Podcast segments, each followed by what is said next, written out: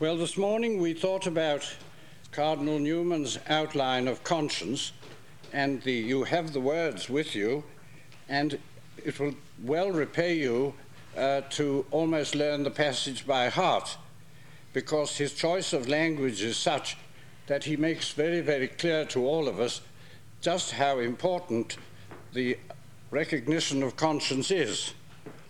And a lot of our troubles today, I'm sure, which will be solved, will come from understanding the part of conscience and not entirely accepting that the code of behavior, uh, the highway code, that that is conscience.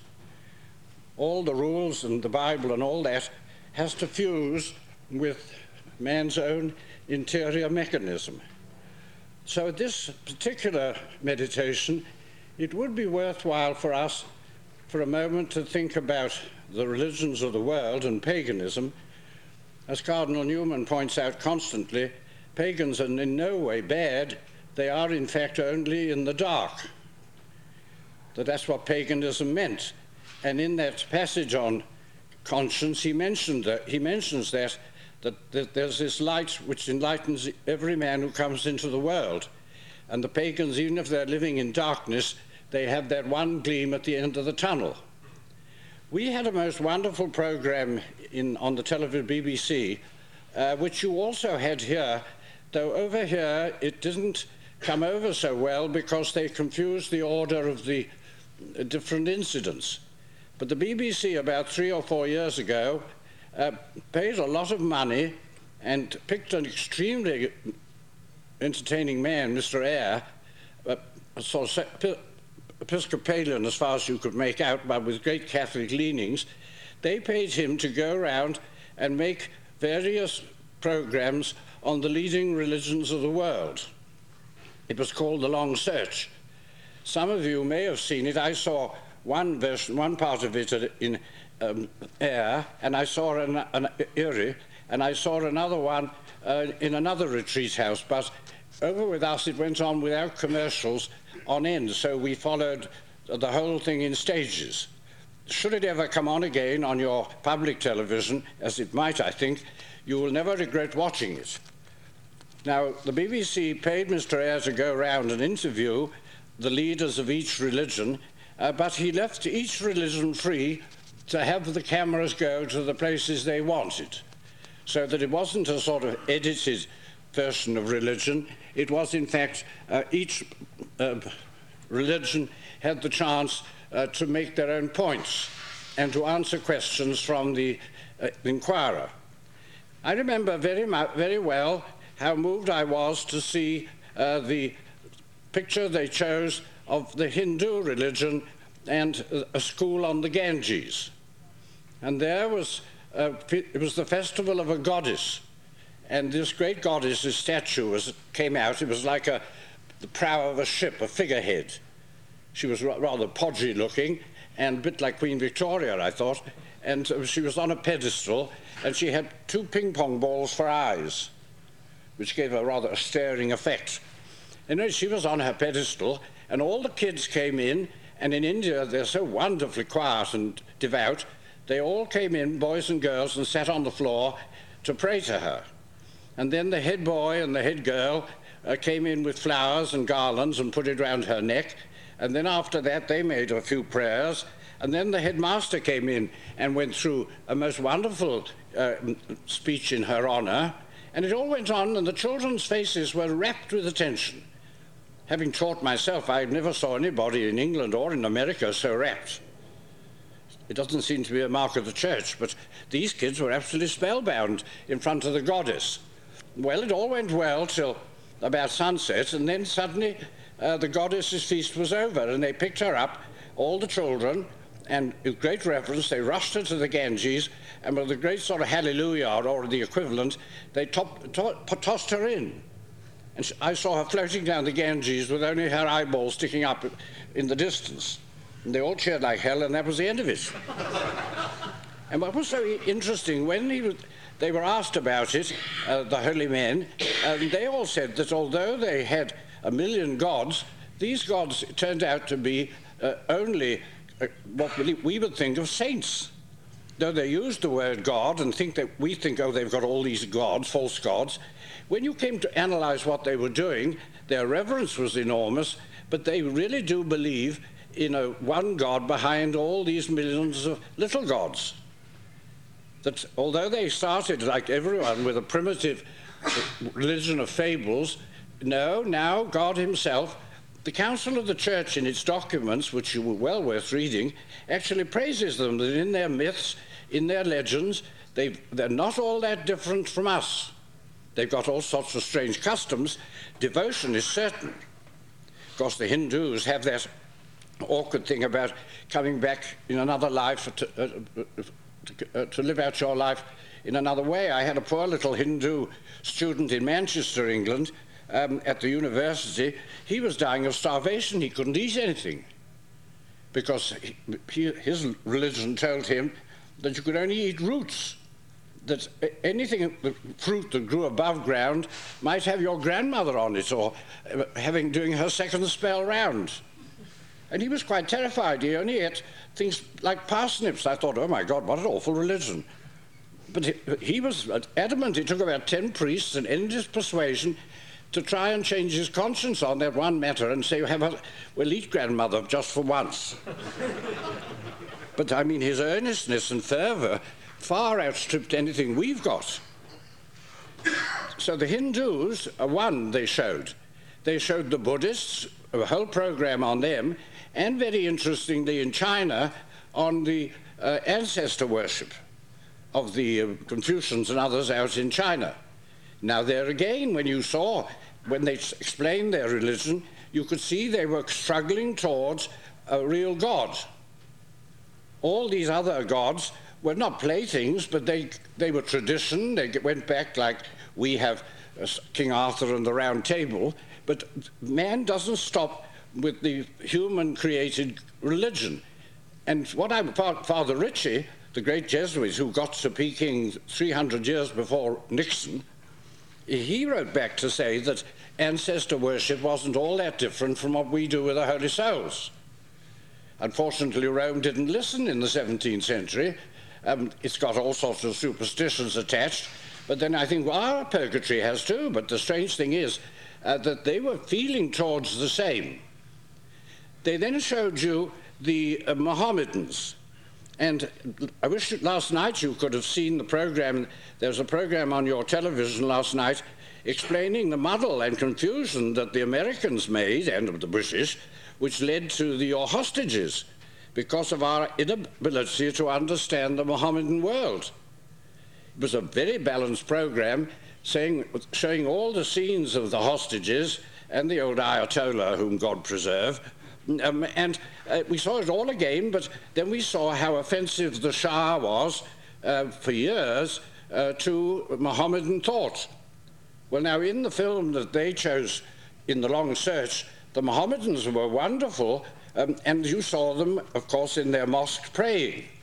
And some of you, I don't know if any of you were hostages, excepting to Stokel, um, that I don't know if, uh, if you ever uh, been to the, the east there to watch the Mohammedans praying in the street or when they're called to prayer on their prayer mats or in their uh, mosques.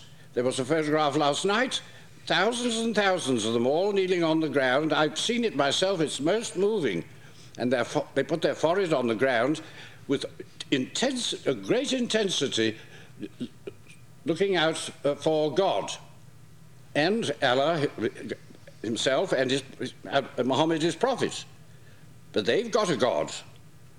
And you saw in all these religions, then they had the Jews. They, the Jews, funnily enough, chose uh, scenes from their liturgy which didn't really, wouldn't impress a Christian. I don't know why. It was marvelous, but the pictures they chose were sort of slightly hostile. They, I don't think they actually did themselves any good. They showed a wonderful uh, quartet in Berlin of four great musicians was rightly showing how music is part of the Jewish religion and how gifted they are. That was very wonderful. Then they showed the people at the Wailing Wall, but they all had kind of top hats on and were all bowing their heads up and down, and so it didn't look very Western, I must admit. And then they showed a rabbi dressing up with his phylacteries to, uh, to say his prayers in the morning, and with the care he had to take that if the phylactery went the wrong way around one thumb, then he had to start again, and rather like our Lord said in the scriptures. But they, you saw him praying, you saw a debate in a seminary, and the whole thing, all these things showed, with the Jews, we know that. I mean, after all, our whole religion comes from them. So we've got no possible, uh, uh, in any way, can we ever be anti Jewish. Our Lord would never forgive us, his mother would never forgive us, and indeed our whole missal and all our prayers would have gone if we didn't have the patriarchs of old. We mention Ab- Abraham and Isaac in the Mass. This is an extraordinary scene. They put a scene on for the Roman Catholics, which was admirably done, one of the best I've ever seen uh, by, by, any, by any Catholic. And they put on a marvelous one for the Greek church. Uh, it was the Romanian church. And a very, very strange thing that out in Romania, their seminaries are filled. They've got more vocations to the priesthood than they can cope with. But you saw their liturgy at Easter and all the people going and walking under the altar when our Lord was in the tomb. It was a magnificent series.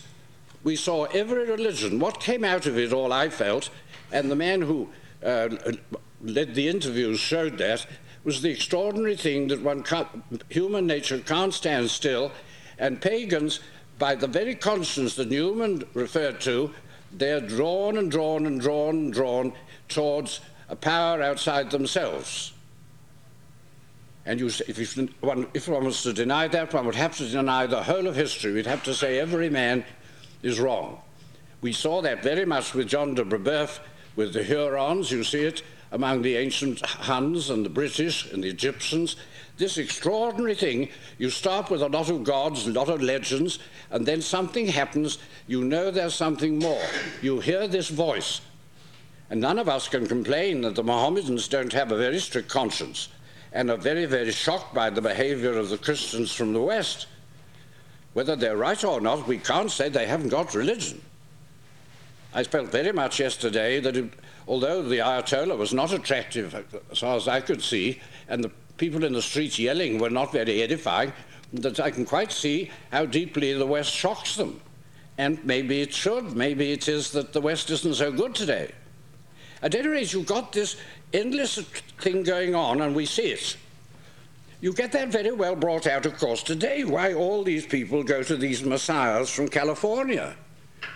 Why the heck anybody goes to a messiah from California, I don't know. Especially when he's only 15 and got a stomach ulcer. I'd rather have somebody a little better than that. Or Mr. Moon. What is this extraordinary thing that are people all suckers? You take that dreadful thing that happened at, in Guyana with all those thousand people dying in our own day. Why? They're longing for something they don't know what to have. There's something pathetic missing that animals aren't doing. Animals don't long for God. They praise God by just running around and eating what's left over from our lunch. But um, no, the uh, men are craving, they'll follow anybody. Anyone who gives them a, a grain of hope. Cardinal Newman, again to quote him, I like to quote a letter of his because it's a very interesting one. When a chap wrote to him and wanted to know whether it would be better to read Thomas à Kempis or the poet Horace. This was written in 1873. This is about five years before Newman became a cardinal. Newman says, I have not forgotten your question through Miss H. It is not difficult to answer, but to give her satisfactorily the grounds for that answer is difficult. She tells me you have been interesting yourself in Horace that you wish to know whether the lessons you get from him are not learnt better from Thomas à Kempis in the Imitation. I think not, because a heathen's experience of life is not the same as a Christian's. Our Lord had a full knowledge and love of fallen man. He came to save that which was lost. St. Paul had that love according to his measure after him, and so the great missionaries like St. Francis Xavier. We may gain from the classics, especially from the Latin, a good deal in the way of that knowledge, the way of that knowledge, both of man and God. The poems of Horace, I grant, are most melancholy, to read, but they bring before us most vividly and piteously our state by nature. They increase in us a sense of our utter dependence and natural helplessness. They arm us against the fallacious promises of the world, especially at this day, the promises of science and literature to give us light and liberty. It is most piercingly sad to observe how the heathen writers yearn for some unknown good and higher truth and cannot find it. How Horace, in particular, tries to sol- solace himself with the pleasures of sense, and how a stern monitor he has within him tells him that death is coming. This is practically all I've said in the retreat. Lucretius is another author teaching still more solemnly the same awful lesson. We should be happy, he says, were it not for that dreadful sense of religion, which we all have, which poisons all our pleasures. I will get rid of it. But he could not, and he destroyed himself. Who can but pity such a race, so great and so little? Who does not recognize the abyss of misery which lies in that wound which sin has made in us? Who does not begin to see from such a spectacle of love of the eternal Father, who felt it in its fullness and sent his Son to die uh, for, us, for we, us men? Now, that is a true picture, I think, that if you read any of the classics, I've got Marcus Aurelius here, and when you read these people, they were extremely good. First, they couldn't be satisfied with the gods they had, who were only designed to last for 70 years, 70 years, rather like our motor cars today. They all just dropped to pieces. And a man like Horace couldn't go on with Jupiter and Neptune. They kept it up when they were young, and then it became a, a meaningless ceremony. But then they began to try and find another god. Marcus Aurelius starts by taking consolation from nature. And he says, don't do anything that would contradict nature, that that is your purpose in life, is to fit in with what is, what is natural, and to accept your death when it comes because it's natural. I think you'll find a lot of the poor communists in Russia are doing this very same game. Solzhenitsyn brings it out, where you just die for Mother Russia. But that's not satisfying. And then eventually, Marcus Aurelius gets down to saying, the universe. I will do nothing in my life that does not conform to thee, O universe. Won't get you very far, I don't think, but he got him a, a little way. And then Marcus Aurelius suddenly changes and starts talk, calling God He.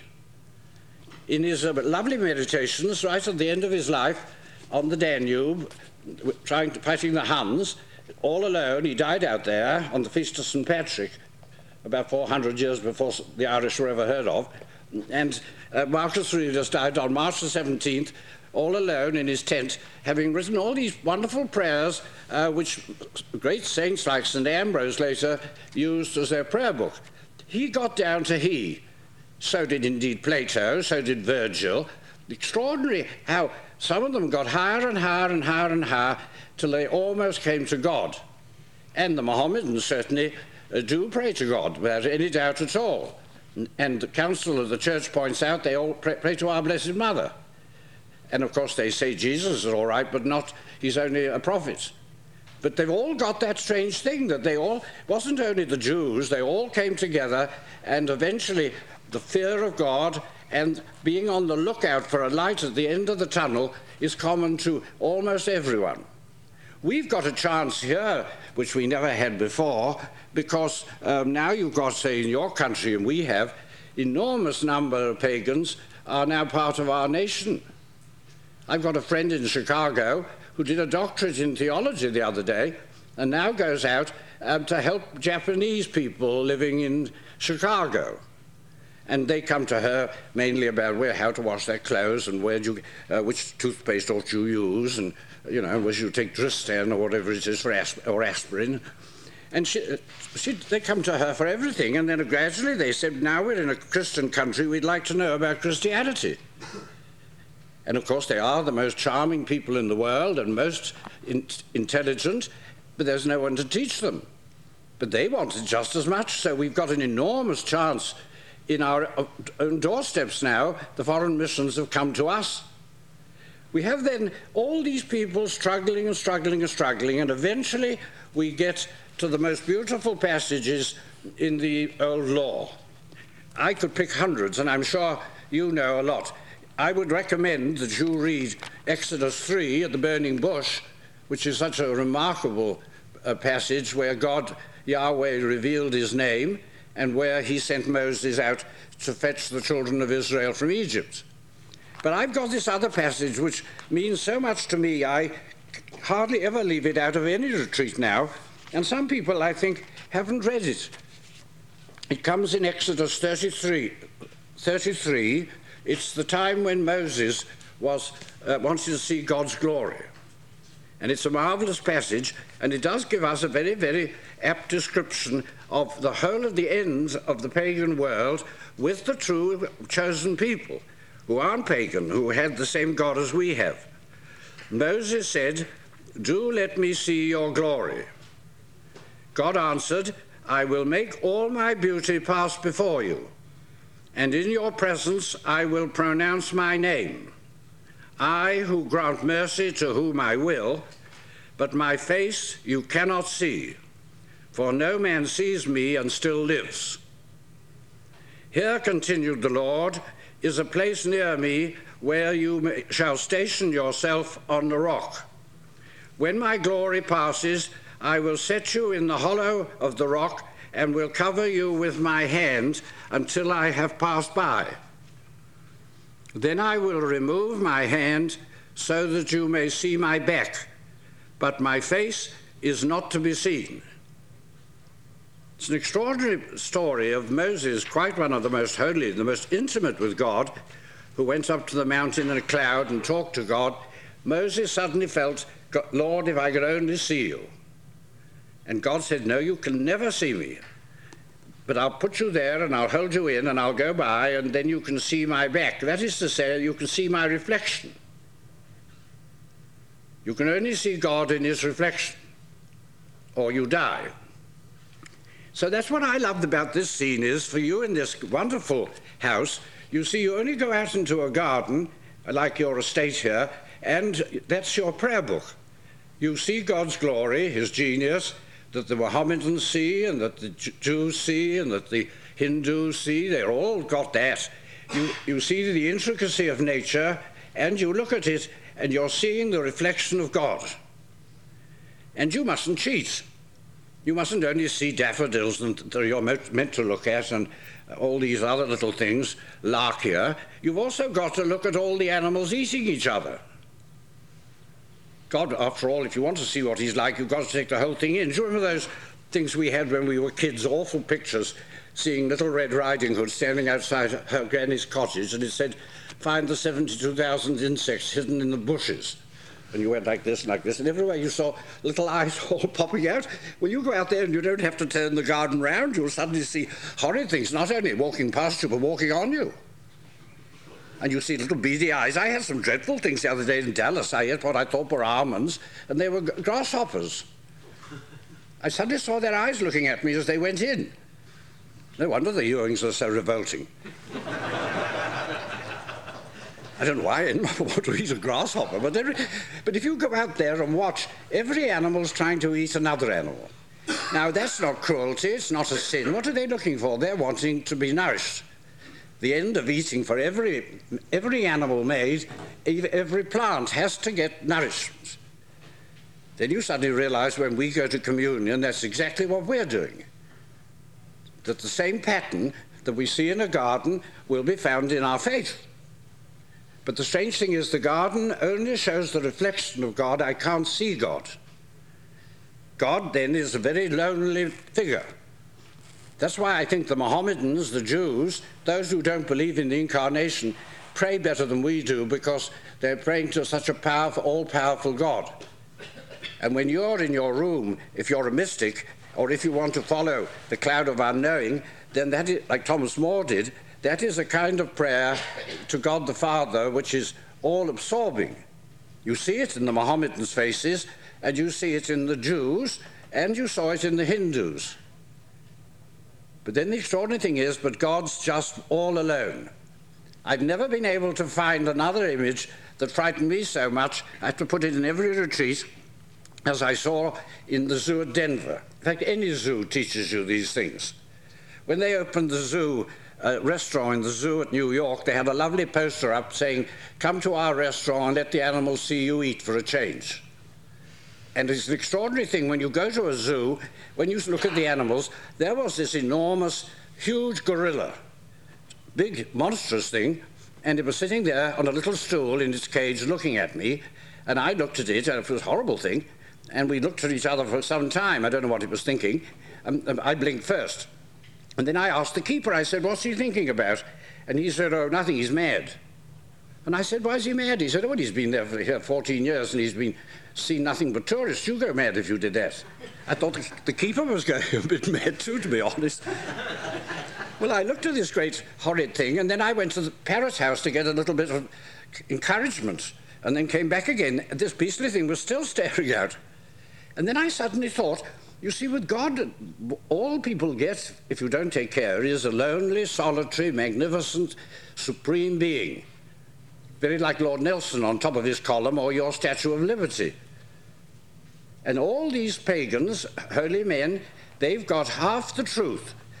They've got all the awe which you read in the Bible of the temple and all the care they took to adore God, all the ability to adore God, to be sorry, to be frightened of God. Because it seems to me a solitary God is frightening. And then you suddenly realize that Moses couldn't see God's face, and yet suddenly, on a certain day by the River Jordan, God's Son became a man. It changes totally the whole image of religion. If we hadn't got the incarnation, we would, if we were pious people, we would have just the infinite God, and some people would find that enough. But those who sins and those who are rather dread the judgment or are not quite sure what the next world will be like, who, like poor old Hadrian, talked to his soul when he was dying because he had nothing else to talk to, and said, Poor little soul, companion of my life on earth here, now you're going off naked and stiff, to, and not to be able to decide as you used to do what you'd like to do. He was the great emperor, wrote that. Without the incarnation, we would, that's as far as we get. Now, God having said, You can't see my face, suddenly the face of God came. So suddenly our Lord was born on earth, and God Himself came down on earth. And that's where we'll go on from at the next time. But the incarnation is the key to the whole of religion.